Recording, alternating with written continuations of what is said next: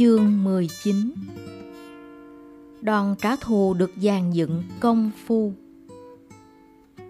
Và rốt cuộc cũng đã đến Ngày lễ hội quá trang. Cái ngày đứa nào cũng náo nức Và hồi hộp đợi chờ. Maha thiết kế trang phục giả báo Bằng những miếng vải bạc Được sơn vẽ màu vàng, Lỗ đổ chấm đốm đen, Biến chúng tôi từ những cô cậu học trò thành những con vật quan giá hết sức ngoạn mục. Những mớ tóc nhuộm vàng bô xù trên khuôn mặt vẽ sơn. Mấy đứa khác đánh trống tabla người tụi nó được vẽ màu đen bóng nhảy, nhưng mặt lại vẽ màu trắng toát, trông rất kỳ dị. Những moran, chiến binh truyền thống masai nổi tiếng, được trang bị giáo và roi đỏ đội mũ bệnh bằng cỏ dại. Trông rất dữ dằn. Maha quan tâm tới chúng tôi. Tám con bò cái ấy. Đặc biệt hơn, nhóm khác một tẹo. Trang phục của chúng tôi mang tính nghệ thuật nhất. Chúng tôi mặc quần sót đỏ ngắn đến đầu gối. Toàn bộ cơ thể chúng tôi được vẽ màu nâu sáng, giống như bò châu phi. Trừ mặt thì chỉ vẽ những sọc dệt. Cổ chân đeo vòng có chuông và quả tua giống như con ngựa bay trong thần thoại Java. Mỗi khi chúng tôi bước đi, đám chuông lại len ken, len ken. Chung quanh eo và lưng, quấn khăn, có gắn lông gà. Ngoài ra chúng tôi còn đeo nhiều phụ kiện lạ lùng khác nữa, như đôi hoa tay lủng lẳng, to cổ và vòng tay từ rễ cây. Phụ kiện bình thường nhất là một vòng cổ làm từ quả aren được sâu bằng sợi sông mây, nhìn cứ như là một xiên thịt. Chúng chẳng có gì đặc biệt để phải thắc mắc. Chúng tôi quá bận rộn với việc sáng tạo những cái mũ sao cho thật đỉnh. Thật ra bảo chúng là mũ thì chả công bằng thế nào. Dương miệng thì đúng hơn.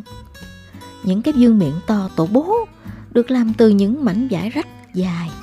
Được khâu vào miếng vải đó là một mớ hổ lốn, lông dịch vỏ cây, hoa dại và những lá cờ nhỏ xíu.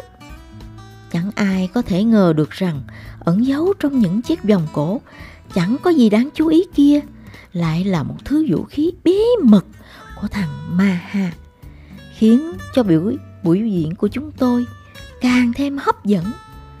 Những cái vòng cổ ấy đã khiến nó thức ba đêm ròng rã để hoàn thành là đỉnh cao sáng tạo của nó.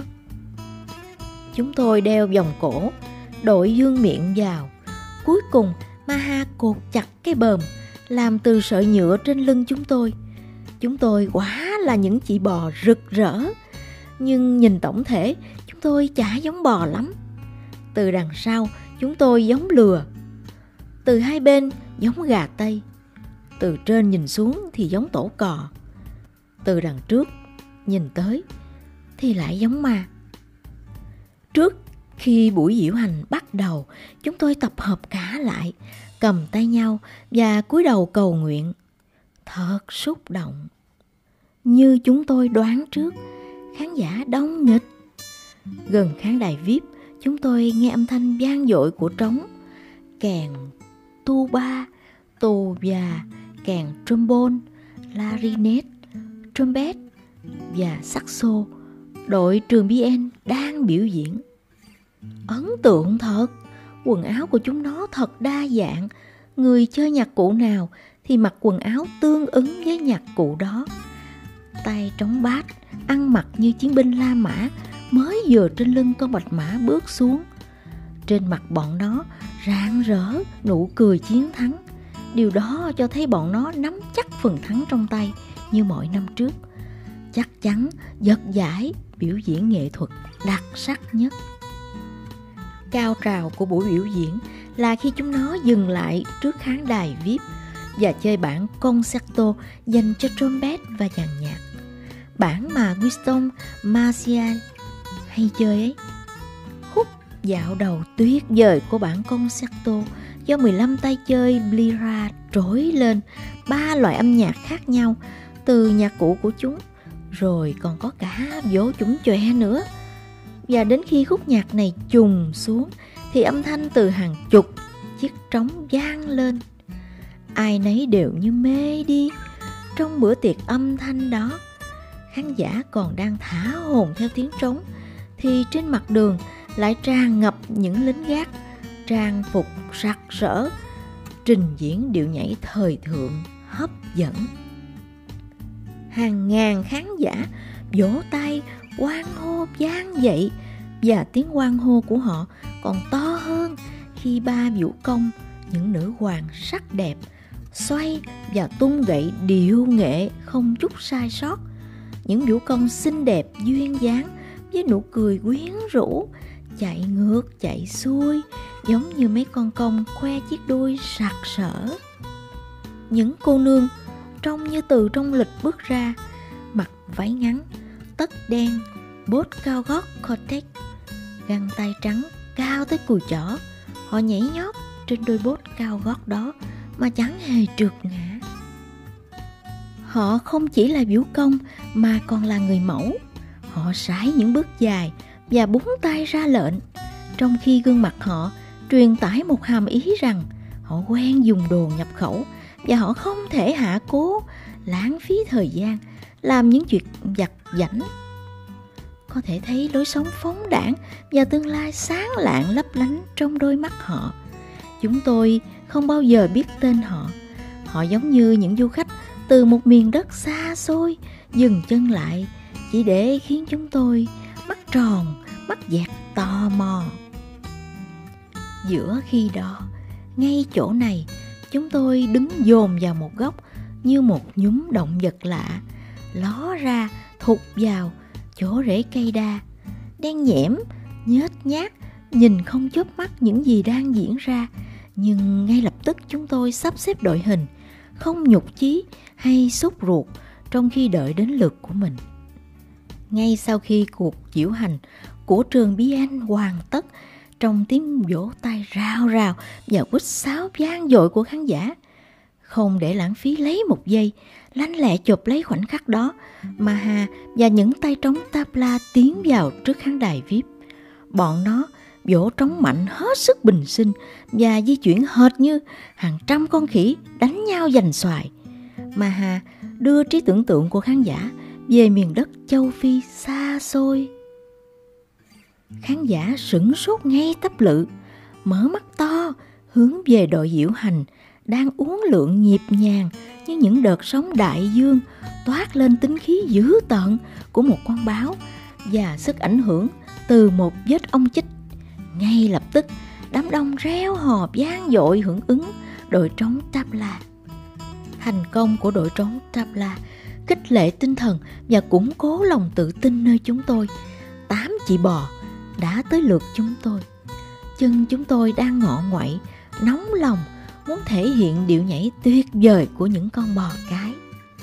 Nhưng trong khi đợi chờ căng thẳng cổ ngực và tay tôi bắt đầu nóng rang và ngứa ngáy hình như những đứa khác cũng có cảm giác y hệt.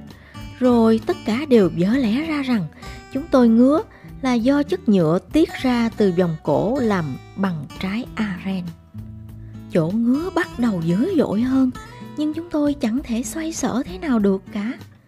Vì muốn cởi vòng cổ thì phải cởi dương miệng ra hẳn. Và cái dương miệng thì nặng những gần một ký. Quấn chặt ba vòng ở cầm. Không phải chuyện chơi. Không thể tháo ra được nếu không có ai giúp. Rõ ràng thằng Maha đã cố tình không những thiết kế dương miệng sao cho thật đẹp, mà còn dùng chiếc dương miệng ấy như một ổ khóa chiếc vòng cổ nằm yên một chỗ. Chúng tôi vô vọng rồi, và Mahara hiệu bảo đến lượt chúng tôi biểu diễn. Cho đến hết đời, tôi sẽ không bao giờ quên được những gì xảy ra kế tiếp. Chúng tôi xông vào đấu trường bằng tinh thần của người Sparta.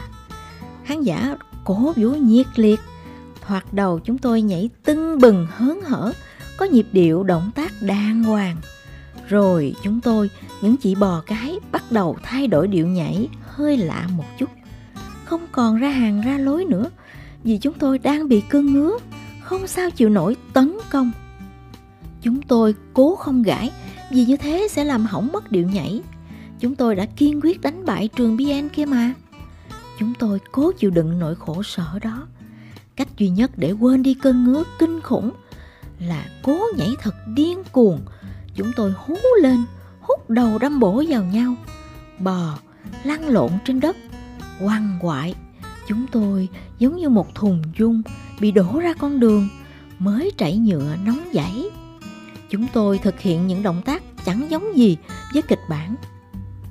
Trong khi đó, những tay trống tabla hăng lên khi trông thấy chúng tôi bị tiếng trống của chúng làm cho kích động. Chúng càng đánh dữ, hồng theo kịp những động tác điên cuồng của chúng tôi.